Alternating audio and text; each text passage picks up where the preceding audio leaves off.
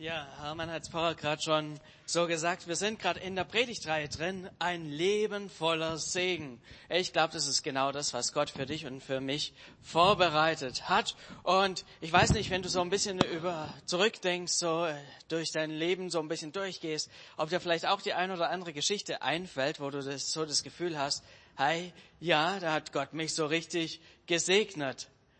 Also, wenn ich so zurückschaue, so eine Geschichte gibt's, die mir da immer sofort wieder einfällt. Ich war damals 17 Jahre alt. Äh, ja, ihr könnt euch das vielleicht nicht so richtig vorstellen, aber ich hatte so lange Haare. Auch noch mehr als heute. Genau, also noch so richtige volle Haarpracht. Ja, das waren noch Zeiten. Äh, und so langsam kam bei mir so das Thema Führerschein auf. Wir haben auf dem Land gewohnt und ja, wie soll ich sagen, äh, das war nicht so ganz optimal. Äh, es gab zwar einen Bus, aber der fuhr nur einmal die Stunde und abends um acht war Schicht im Schacht. Also da muss man gucken, wie man wieder heimkommt. Von dem her, Führerschein war wirklich ein großes Thema bei mir. Und der Nachteil war so ein bisschen, äh, der hat schon damals einiges an Geld gekostet. Damals waren es noch so äh, irgendwas zweieinhalb bis dreitausend Mark. Äh, und das Problem war, ja, meine Eltern haben nicht gesagt, Markus, kein Problem, wir zahlen das, sondern ich wusste ganz klar, Markus, du musst einen ganz, ganz großen Teil von dem Führerschein selber bezahlen.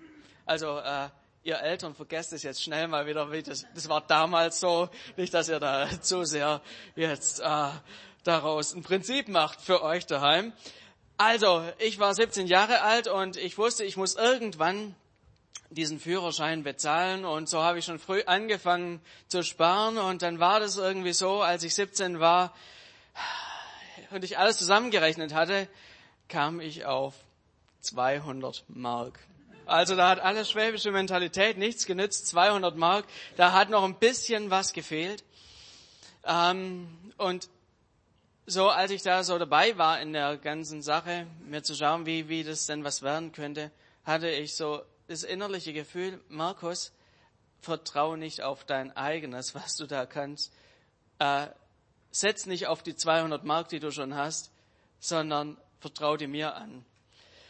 Markus, spende diese 200 Mark. Oh, ich wusste, damit äh, falle ich wieder weitere 17 Jahre zurück und äh, äh, jahrelang weiter Bus fahren und so weiter.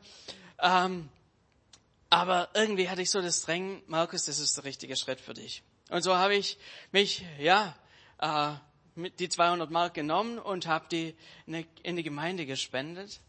Und wisst ihr was? Irgendwie hat sich plötzlich eins zum anderen, äh, sind bei mir Türen aufgegangen. Plötzlich war das so, ich habe einen richtig super Ferienjob gekriegt für sechs Wochen in einem, in einem Unternehmen für Automobilzulieferer und äh, ich durfte da sechs Wochen lang richtig ran und dann kamen noch zum Geburtstag Geschenke dazu und ich habe dann nach dem Jahr einfach mal so ein bisschen zusammengerechnet. Mensch, was ist denn eigentlich in diesem Jahr bei rumgekommen? Und es war eine Summe von insgesamt 6000 Mark für einen Schüler, der äh, bisher nur ein Budget hatte von, äh, wie soll ich sagen, der in 17 Jahren auf 200 Mark gekriegt hat, sind 6000 doch eine ganz gute Summe und ich konnte dann meinen Führerschein davon locker bezahlen. Ich finde es doch interessant, irgendwie innerhalb von einem Jahr das 30-fache. Vielleicht gibt es ja in deinem Leben auch so die ein oder andere Geschichte, wo du ähm, so denkst, boah, da hat Gott mich echt gesegnet. Ähm, da habe ich einfach was erlebt, wo, wo Gott mir gegenüber einfach, ja, so großzügig war, wo du selber nicht verstehen kannst. Uh, überleg da ruhig so ein bisschen mal, was es da in deinem Leben so gibt und geh auf Asima zu. In zwei Wochen wollen wir auch hier im Gottesdienst einfach so einige Berichte drin haben, wo Leute einfach erzählen, hey, das habe ich mit Gott erlebt. Uh, und da kommt es gar nicht so drauf an, war das jetzt letzte Woche oder schon eine ganze Weile her. Ich glaube, das ermutigt uns alle, da auch unser Vertrauen auf Gott zu setzen, wenn wir so mitbekommen, wie Einzelne hier das einfach erlebt haben, wie Gott sich zu ihnen gestellt hat. Wir sind mittlerweile so in der dritten Woche bei dieser Predigtreihe Ein Leben voller Segen. Und in dieser Reihe geht es sehr stark auch um Finanzen, aber auch um andere Lebensbereiche. weil Gottes Plan ist, dass du in deinem Leben Segen einfach erlebst. Und ich glaube, wir können in unserem Leben ein paar wichtig, richtig große, wichtige Weichen einfach stellen, dass wir einfach, ja, auch Segen erleben können. Vor zwei Wochen hat Jerome angefangen und hat uns so mit reingenommen nochmal in diesen Grundsatz des Gebens, ähm, hat uns so eingeführt, dass so die Bibel uns herausfordert, zehn Prozent von unserem Einkommen an ihn zurückzugeben. Dass wir da auch Gott gerne ähm, prüfen dürfen, weil er sagt, hey, ich möchte die Schleusen des Himmels für euch aufmachen, prüft mich doch einfach mal damit, dass, was passiert, wenn ihr bereit seid, einfach von euren Sicherheiten loszulassen und zu investieren. Und es hat nichts damit zu tun, dass wir Dinge tun müssen, sondern einfach damit, dass Gott viel, viel Segen für uns vorbereitet hat und uns eigentlich damit segnen möchte und in unserem Herzen was bewegen möchte. Asima hat uns letzte Woche ein Stück weitergeführt. Es ging um das Thema Großzügigkeit. Wir haben uns mit der Großzügigkeit Gottes beschäftigt, aber auch das Beispiel von Maria angeschaut, der Schwester von Lazarus, die Öl im Wert von ungefähr 30.000 Euro Jesus über die Füße geleert hat. Wo man sich so die Frage stellt, hui, Frau, was hast du denn da gemacht? Das Öl ist weg, das ist dahin. Du hast es einfach so Jesus über die Füße geleert. Und wir haben so einfach ein paar ähm, Dinge für unser Leben draus gelernt. Es ging darum, dass Großzügigkeit immer irgendwie was verändert aber dass es nicht aus irgendeinem Druck raus geschehen soll, sondern einfach aus einem dankbaren Herzen. Und letztlich ist es auch so, dass wenn wir großzügig sind, dass es da auch Widerstand geben kann, aber es doch echt was bewirkt. Heute soll es weiter um Dinge gehen, die Segen in unserem Leben einfach auch freisetzen.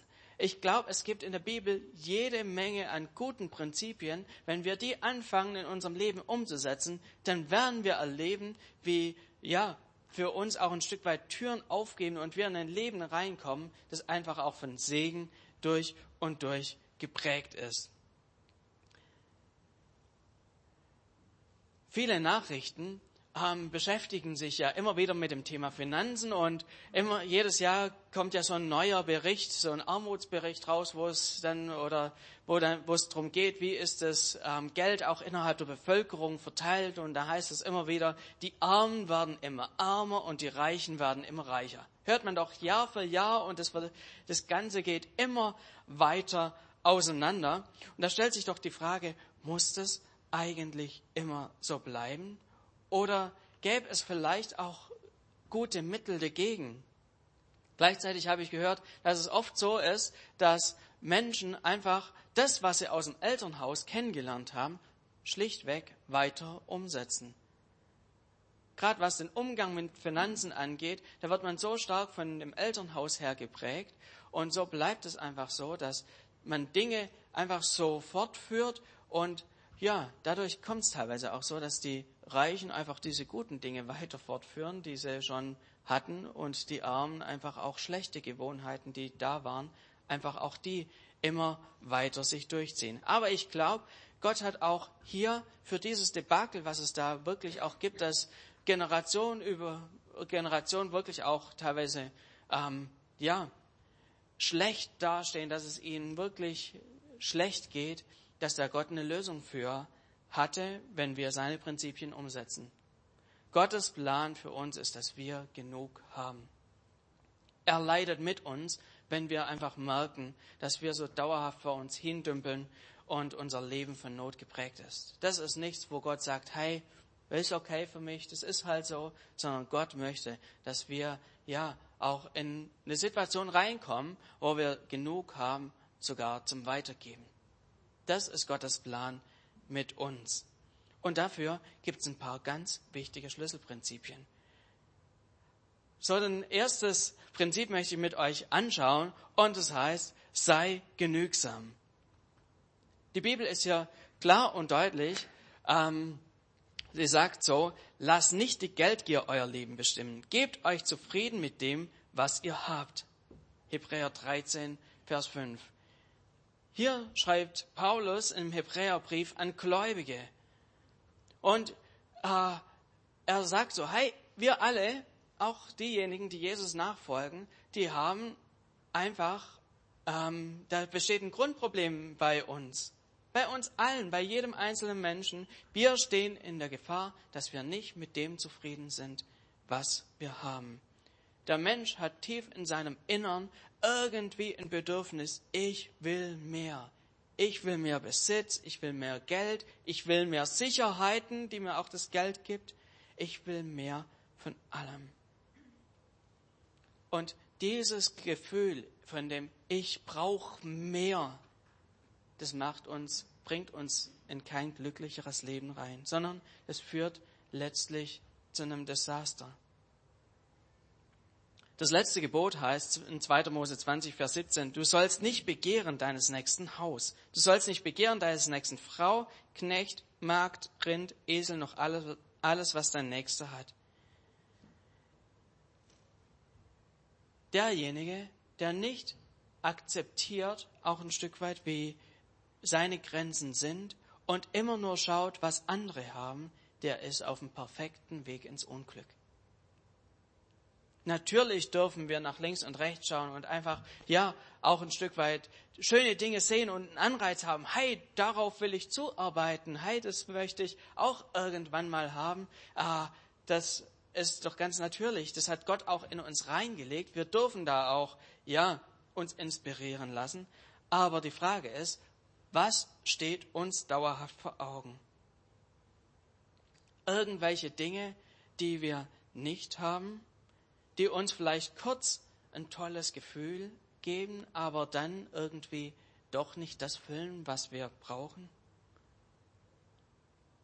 Vielleicht habt ihr auch schon mal eine größere Anschaffung gemacht. Ich, wenn ich so an was Größeres denke, letztes Jahr haben wir uns ein neues Auto gekauft und ich habe mich im Vorfeld so richtig drauf gefreut. Die erste Fahrt, oh, das war so ein richtig tolles Gefühl, da mal äh, das allererste Mal hinter einem ganz neuen Wagen zu sitzen und den ersten Kilometer auf den Tacho drauf zu fahren. Aber ehrlich gesagt, nach sechs Wochen war das schon irgendwie ganz normal. Jetzt steht der erste Ölwechsel an und irgendwie so dieses Neuwagen-Feeling geht damit schon irgendwie ganz schön weg. Ich glaube, es ist wichtig, dass wir nicht immer nur das andere, was wir noch nicht haben, vor Augen haben. Hier sagt Paulus, lasst nicht die Geldgier euer Leben bestimmen. Gebt euch zufrieden mit dem, was ihr habt. Es wird immer irgendwas geben, was wir nicht haben. Es wird immer irgendeinen Reicheren geben. Entscheidend ist, wie wir mit dem umgehen, was wir haben kommen wir unabhängig von unseren äußeren Umständen zu dem Punkt, dass wir sagen, hey, mir geht es, wie es mir geht, mir geht es gut. Ich bin damit zufrieden. Das ist genug für mich. Paulus hat wirklich sehr krass unterschiedliche Situationen in seinem Leben gehabt. Er hat die Situation gehabt, dass es ihm richtig gut ging und dass er auch im Gefängnis saß. Und er schreibt in Philippa 4, in den Versen 11 bis 13, ich habe gelernt, mit dem zufrieden zu sein, was ich habe. Ob ich nun wenig oder viel habe, ich habe gelernt, mit jeder Situation fertig zu werden. Ich kann einen vollen oder einen leeren Magen haben, Überfluss erleben oder Mangel erleiden. Denn alles ist mir möglich durch Christus, der mir die Kraft gibt, die ich brauche. Wie sieht es so bei uns aus? Haben wir das genauso wie so ein Paulus gelernt, genügsam zu sein? Oder was brauchen wir? Oder meinen wir, dass wir es brauchen, um zufrieden zu sein? Paulus sagt hier wirklich, denn alles ist mir möglich durch Christus, der mir die Kraft gibt, die ich brauche.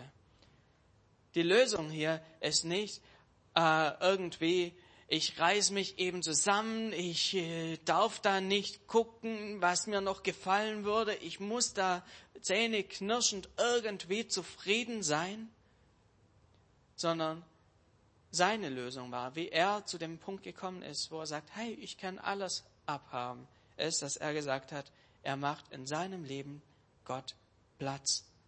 dass er all den Mangel auffüllen kann, dass er ihm begegnet und dass er all das innere Streben schon mal stillt, sodass wir einfach diese Umstände, die wir haben, einfach akzeptieren können, so wie Gott sie uns gegeben hat.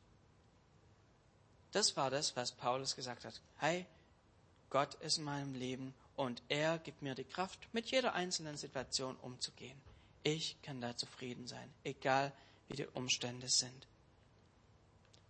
Die Werbung versucht uns genau immer das Gegenteil ähm, zu sagen. Sie versucht in uns irgendwelche Wünsche zu wecken, teils mit absolut unnötigen Dingen.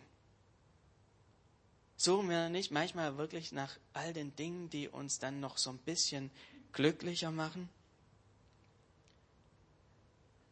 Wenn wir in ein Leben voller Segen reinkommen wollen, dann ist, glaube ich, der erste ganz wichtige Punkt äh, einfach das, dass wir lernen, mit dem, was wir haben, zufrieden zu sein, dass wir da einfach auch genügsam sind. Das ist ein ganz zentraler Schlüssel. Eine Unzufriedenheit, eine innere, wird dich immer in irgendeine Richtung lenken, die, nicht, die keine positive Auswirkung auf dein Leben hat. Wenn da so tief in dir eine Unzufriedenheit da ist. Klar, wir dürfen auch Wünsche haben, die uns voranbringen und so weiter. Und dass man vielleicht auch sagt, okay, in meiner Situation, es muss sich was ändern, ich will das neu anpacken. Das auf jeden Fall. Aber nicht, dass wir unzufrieden dauerhaft unterwegs sind. Soweit einfach mal dieses erste göttliche Prinzip, sei genügsam und versuch dich nicht nur mit eigener Kraft zusammenzureißen, sondern lass die Kraft Gottes in dein Leben wirklich reinkommen, dass er dir die Kraft gibt, auch in schwierigen Situationen zufrieden zu sein. Akzeptiere die Umstände erstmal so, wie Gott sie auch zugelassen hat. Soweit der erste Punkt. Und ich habe noch ein zweites Prinzip hier mit dabei. Das zweite ist, werde Schulden so schnell wie möglich los. Jeder zehnte Deutsche ist überschuldet und haben höhere Ausgaben als sie Einnahmen haben. Und diesen Menschen geht es in aller Regel ganz schön übel, weil sie einfach merken, sie haben diesen Bereich in ihrem Leben nicht mehr unter Kontrolle. Statistisch gesehen, wenn man hier einfach mal so durch den Raum äh, durchzählen würde, sechs Leute hier, einfach statistisch gesehen, haben damit echte Schwierigkeiten. Sie merken, hey, ich habe keine Füße mehr unterm Boden, ich schwimme hier in diesem Bereich, ich komme hier nicht mehr vom Fleck. Oft ist der Grund, weshalb es so gekommen ist, eben in dieser Unzufriedenheit, dass man sich irgendwelche Dinge geleistet hat, die man sich hätte nicht leisten sollen oder nicht leisten konnte. Vielleicht einfach dieser Wunsch, ach, dieses und jenes könnte mich glücklich machen und sind dadurch in eine Schuldenfalle geraten. Die Bibel umschreibt diesen äh, Zustand ziemlich klar. In Sprüche 22, Vers 7, da heißt es, der Reiche herrscht über die Armen und wer borgt, ist des Gläubigers Knecht. Wer borgt, ist des Gläubigers Knecht. Wer anderen was schuldig ist, der ist irgendwie geknechtet. Vielleicht sagt der eine oder andere jetzt, oh, ich habe auch noch Schulden und zwar, äh, wir haben ein Haus gekauft und da habe ich noch eine ganze Menge an Schulden, bis das weg ist, dauert eine ganze Weile. Das, die, das meine ich damit nicht. Diese Art von Schulden, ähm, da ist ja auch ein wirklich ein realer Gegenwert da und zu einer klar definierten Zeit wird das Ganze dann auch abbezahlt sein und man hat was, wo man sich dann auch Miete erspart. Ähnlich sind, was weiß ich, BAföG-Schulden oder so, wo man eben im Laufe seiner Ausbildung einfach ähm, Schulden aufgetürmt hat, wobei nicht aufgetürmt, aber halt zusammengekommen sind, wo man nachher aber auch eine Grundlage hat, dieses Geld wieder zurückzuzahlen. Aber ich glaube, unsere Gesellschaft hat wirklich mit dem Thema Schulden ein echtes Problem. Menschen, die einfach nicht zufrieden sind mit dem, was sie haben, die ein älteres Auto fahren und meinen, sie bräuchten ein neueres, obwohl das alte noch zuverlässig läuft. Menschen, die vielleicht einen Fernseher beim Mediamarkt sehen und meinen, sie müssten ihn sich finanzieren. Andere haben vielleicht ähm, sich eine schöne Küche einbauen lassen und zahlen die jahrelang irgendwie ab. Oder irgendeine Märchenhochzeit oder einen großen Urlaub, der, den man sich eigentlich nicht leisten kann. Wenn du solche Art von Schulden hast, wenn du merkst, hey, das meint jetzt gerade mich, ich habe mir einfach solche Dinge geleistet, ich habe die finanziert, dann ein ganz großer Rat, guck, dass du diese Schulden so schnell wie möglich loswirst. Schau, wie du diese Verbindlichkeiten, wie, wie sie wegkommen, weil diese Dinge machen dich unfrei. Und Gott wünscht sich für dich absolute Freiheit.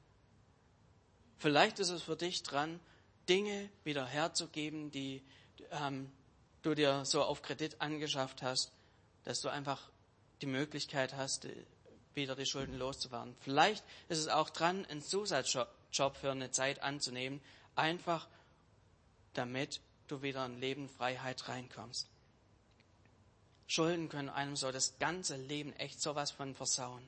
Man fühlt sich schuldig, kann vielleicht sich wichtige und gute Sachen gar nicht mehr richtig leisten, weil man weiß, man ist schon im Minus und kann sich über keine Anschaffung mehr richtig freuen, weil man weiß, eigentlich alles, was ich kaufe, gehört mir überhaupt gar nicht. Deshalb hier dieser zweite wichtige Punkt, werde unnötige Schulden so schnell wie möglich los. Wirklich der Rat, Schnallengürtel enger, schau, wie du deine Einnahmen vergrößerst und die Ausgaben verringerst. Guck, dass du davon wieder runterkommst. Und wenn es vielleicht auch mal einen harten Einschnitt bedeutet, zu sagen, hey, ich ziehe von einer größeren in eine kleinere Wohnung, aber lieber hast du eine kleine Wohnung und erlebst darin Freiheit und weißt, hey, die Dinge, die hier sind, die gehören mir auch, als dass du in einer großen Wohnung drin sitzt und weißt, das Ganze gehört mir überhaupt nicht. Ich muss hier noch jahrelang abzahlen und ich weiß gar nicht, wie das funktionieren soll. Jetzt kommt noch ein Punkt, den alle Banker sicher hassen werden. Vielleicht ist dein Konto hin und wieder im Minus. Hey, ein ganz dringender Rat. Schau, dass du dauerhaft im Plus bleibst. Das sind die Dinge, die anfangen, dich kaputt zu machen, wenn du da dauerhaft irgendwelche immer wieder Zinsen zahlen musst, die sowas von unnötig sind. Ganz einfacher Punkt. Kauf dir extra Dinge erst, wenn du dir sie leisten kannst. Das ist einfach hier ein ganz göttliches Prinzip. Guck, dass du nicht ähm, in irgendwelche Knechtschaften da reinkommst. Die einzigen Schulden, die Asima und ich, die wir mal hatten, waren BAföG-Schulden. Ich habe vorher schon gesagt, das ähm, gehört auch ein Stück weit dazu, wenn man so eine, ein Studium durchläuft, dass man ähm, da einfach auch Geld in dieser Zeit des Studiums braucht. Aber ich muss sagen, das war so ein Festtag für uns, als wir die zurückgezahlt hatten als der Bescheid kam, dass äh, die Schuld getilgt ist, wir haben uns sowas von gefreut. Wir haben die alt, ganzen alten Bescheide, die wir hatten, durch einen Aktenhäcksler durchlaufen lassen und sind abends richtig schön ins Fiesta zum Feiern gegangen. Hey, das ist so eine schöne Sache, äh, auch wenn es uns die Jahre davor wirklich was gekostet hat, wo wir noch nicht viel verdient haben. Aber wir haben gesagt, am ersten Tag, wo es möglich ist, wo wir den Bescheid bekommen, wie viel wir zurückzahlen müssen, wollen wir das alles auf einen Schlag zurückzahlen. Und hey, das war so eine Erleichterung, das war so eine Befreiung, einfach nicht zu wissen, okay, ich habe diese Summe auf dem Sparkonto, aber ähm, die so und so viel tausend Euro kannst du erstmal davon abziehen, die, die gehören dir eigentlich noch gar nicht richtig, sondern einfach diesen Punkt, wo du hinkommst und weißt, hey, was ich um mich rum habe, das gehört mir. Ja, so war unser erster Punkt Zufriedenheit. Sei zufrieden mit dem, was du hast. Und dieser zweite Punkt, den ich für ganz, ganz wichtig und zentral halte, wo die Bibel klar auch drüber spricht, einfach zu schauen, dass man seine Schulden los wird, dass man niemandem etwas schuldig ist. Das ist ein Leben in Freiheit. Das ist ein Leben unter Segen, wo du einfach nicht mit einem schlechten Gewissen durchs Leben laufen musst. Auch wenn du vielleicht kleinere Brötchen backst und wenn du ein älteres Auto fährst, oder was auch immer. Aber lieber hast du Dinge, die wirklich auch dir gehören. Vielleicht hast du dir bisher gedacht, diese zwei Punkte, die habe ich schon öfters gehört, klingen menschlich auch ganz logisch, kann ich gut so annehmen. Ähm, aber ich möchte hier nochmal auch eine Schippe drauflegen. Und ich habe es ähm, überschrieben mit, trau Gott das Unmögliche zu. Ja, bei Gott sind, gibt's auch die Naturgesetze und äh, er hält sich da auch wirklich äh, im Großen und Ganzen dran. Aber da ist bei ihm nicht das Ende erreicht. Wir sind durch und durch auf die Logik getrimmt. Eins und eins ist zwei und wenn ich zehn Euro habe und fünf ausgebe, dann habe ich nur noch fünf. Vielleicht äh, folgst du Jesus nach und du glaubst auch an Wunder. Oft äh, können, kann man sich ja noch vorstellen, dass Gott Wunder tut, was ist ich, dass er einen heilt oder so, aber bei Geld äh, und bei Zahlen, da hört irgendwie unsere Vorstellungskraft auf. Aber Gott kann noch mehr. Ich möchte euch mal eine Geschichte lesen aus Matthäus 17, Vers 24. Als sie nun nach Kapernaum kamen, traten zu Petrus, die, die, den, Temp, die den Tempelgroschen einnehmen und sprachen, zahlt euer Meister nicht den Tempelgroschen? Er sprach, ja. Und als er in das Haus kam, kam ihm Jesus zuvor und sprach, was meinst du, Simon?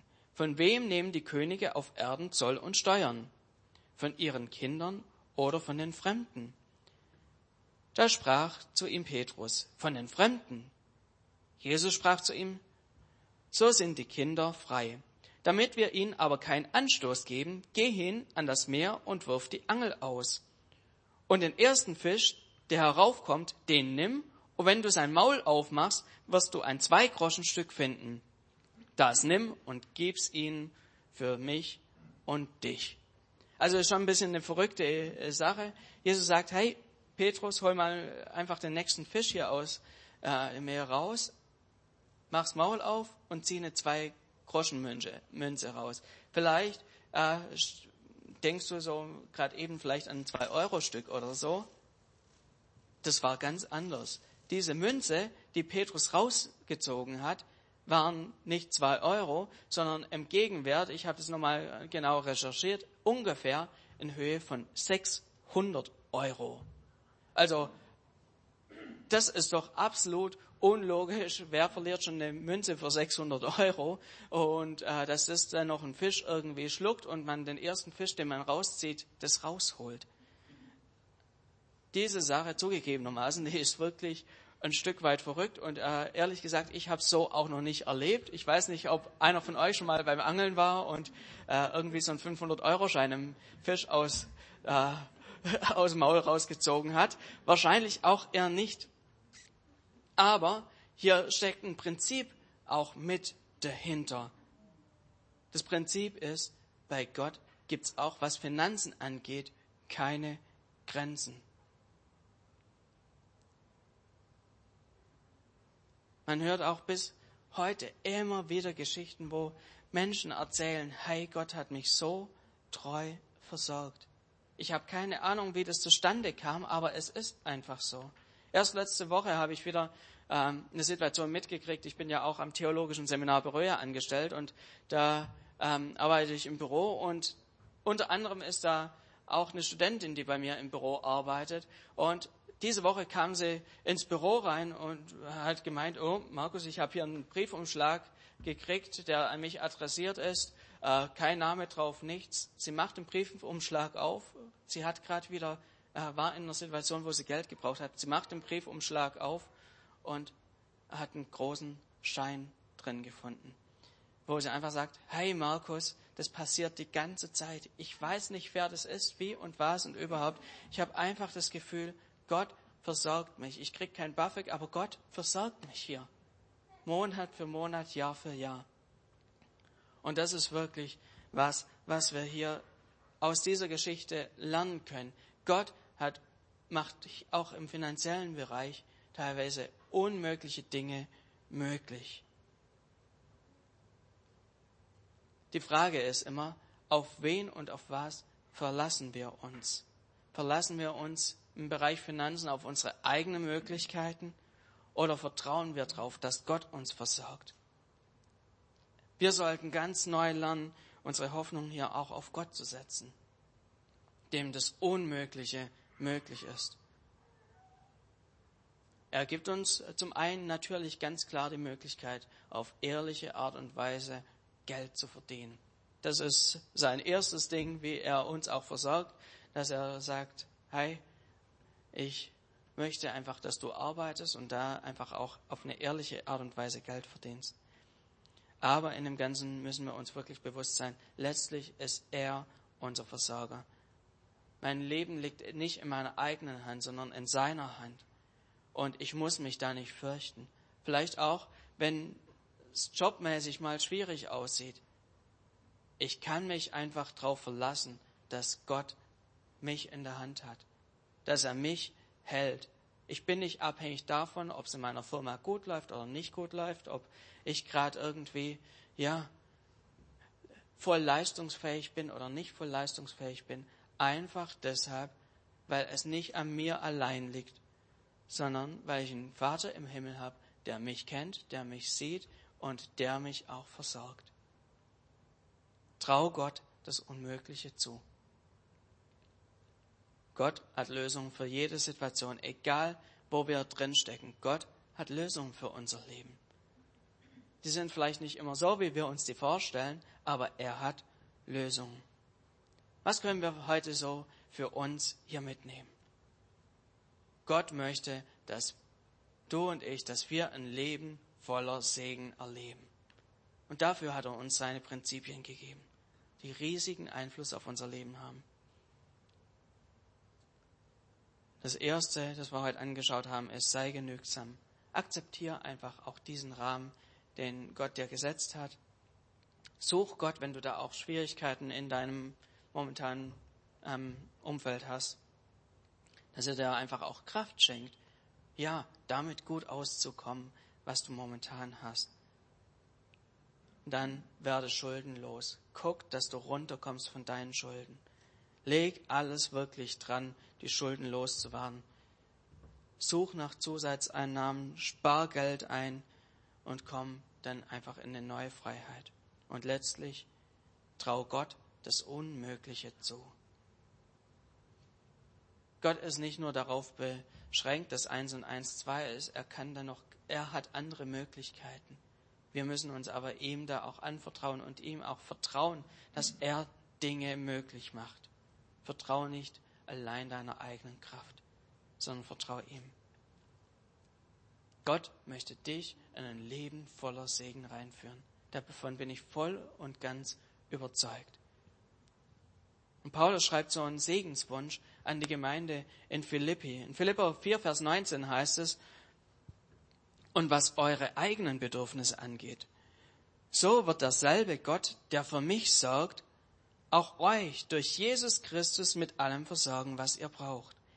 Er, der unerschöpflich reich ist und dem alle Macht und Herrlichkeit gehört. Wir haben unendlich reichen Gott. Wir haben einen Gott, der mächtig ist und der wird dich und mich auch weiterhin versorgen. Ich darf das Lobpreisteam schon mal nach vorn bitten, dass ihr hier einfach uns gleich auch dient. Ich möchte hier an der Stelle sogar, ich möchte nochmal einen Schritt auch weitergehen und euch einfach mal bitten, die Augen zu, zu schließen. Vielleicht bist du heute hier und spürst, hey, da ist ein Gott, der an dir Interesse hat, der es gut mit dir meint, der gute Prinzipien für dein Leben hat und der dir einfach auch Segen geben möchte. Dieser Gott, der hat wirklich alles für dich getan. Er möchte alles für dich möglich machen, damit auch deine ganze Lebensschuld, die du angehäuft hast, dass er sie auf sich nimmt. Ihm ist es zuerst wichtig, dass du in eine Freiheit reinkommst, dass du all deine Schuld abgeben kannst bei ihm. Vielleicht spürst du gerade so ein Herzensklopfen, wo Gott an deine Herzenstür klopft und du merkst, hey, dieser Gott meint es gut mit mir und der möchte mich einfach in ein Leben der Freiheit reinführen. Wenn du sagst, ja, ich möchte diesem Jesus mich auf den Weg machen, ihm entgegen. Ja, ich möchte ihn in mein Leben einladen, dass er das Unmögliche bei mir möglich macht. Dann ist deine Möglichkeit jetzt einfach mal auch kurz die Hand zu heben und zu sagen, hey Gott, hier bin ich, ich brauche wirklich dich.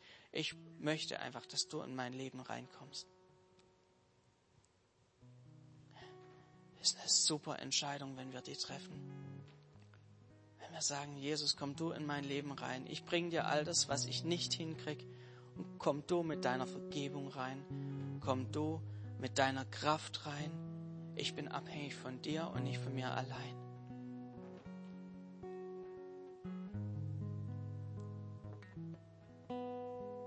Jesus, und ich danke dir, dass du einfach hier auf diese Erde gekommen bist, um Dinge möglich zu machen.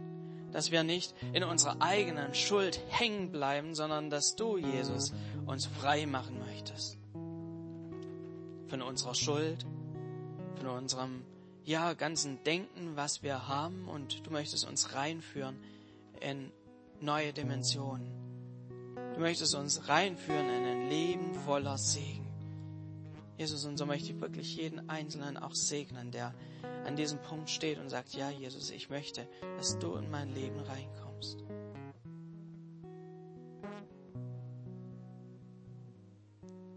Ja, mach es dann, wenn, wenn, wenn es bei dir so ist. Komm einfach vor Gott und sag ihm, Jesus, sei du mein Herr. Komm du in mein Leben rein.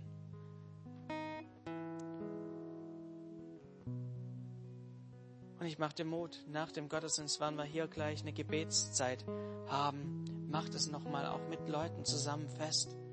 Bring Gott dein Leben. Es gibt nichts Besseres, was man tun kann, weil er hat ein Leben in Segen für dich vorbereitet. Er möchte dich voranbringen. Er möchte in deinem Leben was bewirken, dass du reinkommst in eine Freiheit, ein Leben voller Segen. Ja, und Jesus, so möchte ich auch jeden Einzelnen hier segnen ja heute angesprochen war in einem der Punkte, der gemerkt hat, ich bin unzufrieden in meiner Situation und das ist eine, ja, einfach eine Unzufriedenheit, die mich dazu antreibt, falsche Wege zu gehen. Jesus, ich möchte da jeden Einzelnen segnen, dass es uns die Augen aufgehen, wo wir eine ungute Unzufriedenheit haben, wo wir es auch nicht annehmen wollen, was die Situation, wo du uns auch reingestellt hast. Jesus, ich möchte auch jeden Einzelnen segnen mit Kraft, der momentan in, in einer Schuldsituation drin ist, aus der er nicht mehr rauskommt, wo er, ja, Schulden angehäuft hat und, ja, der Schuldenberg am Erdrücken ist oder, ja, es in die Richtung geht. Jesus, schenk du wirklich Kraft. Komm du an die Seite dieser Leute und schenk du weise Berater um sie herum. Zeig ihnen, wie sie aus dieser Misere wieder rauskommen, welche Schritte nötig sind. Schenk ihnen Mut, das einfach anzugehen gute Freunde, die ihnen da durchhelfen, auch in dieser Situation. Und Jesus öffne unsere Augen immer wieder neu, wo wir auf das Hier und das Jetzt einfach begrenzt sind und wo es einfach dran ist, dass wir unsere Augen öffnen und sehen, Gott, du kannst immer. Bei dir gibt's keine Grenzen und du meinst es gut mit uns. Dass, ja, wir auch in Situationen, wo es eng ist, einfach auch erleben, wie du dich zu uns stellst wo Türen aufgehen, die davor verschlossen waren. Jesus, dass wir hier auch echte Wunder erleben, wo Wunder nötig sind. Dass jeder Einzelne an den Punkt kommen kann, dass er genug für sich hat und auch noch weitergeben kann, ein Segen sein kann für sein ganzes Umfeld.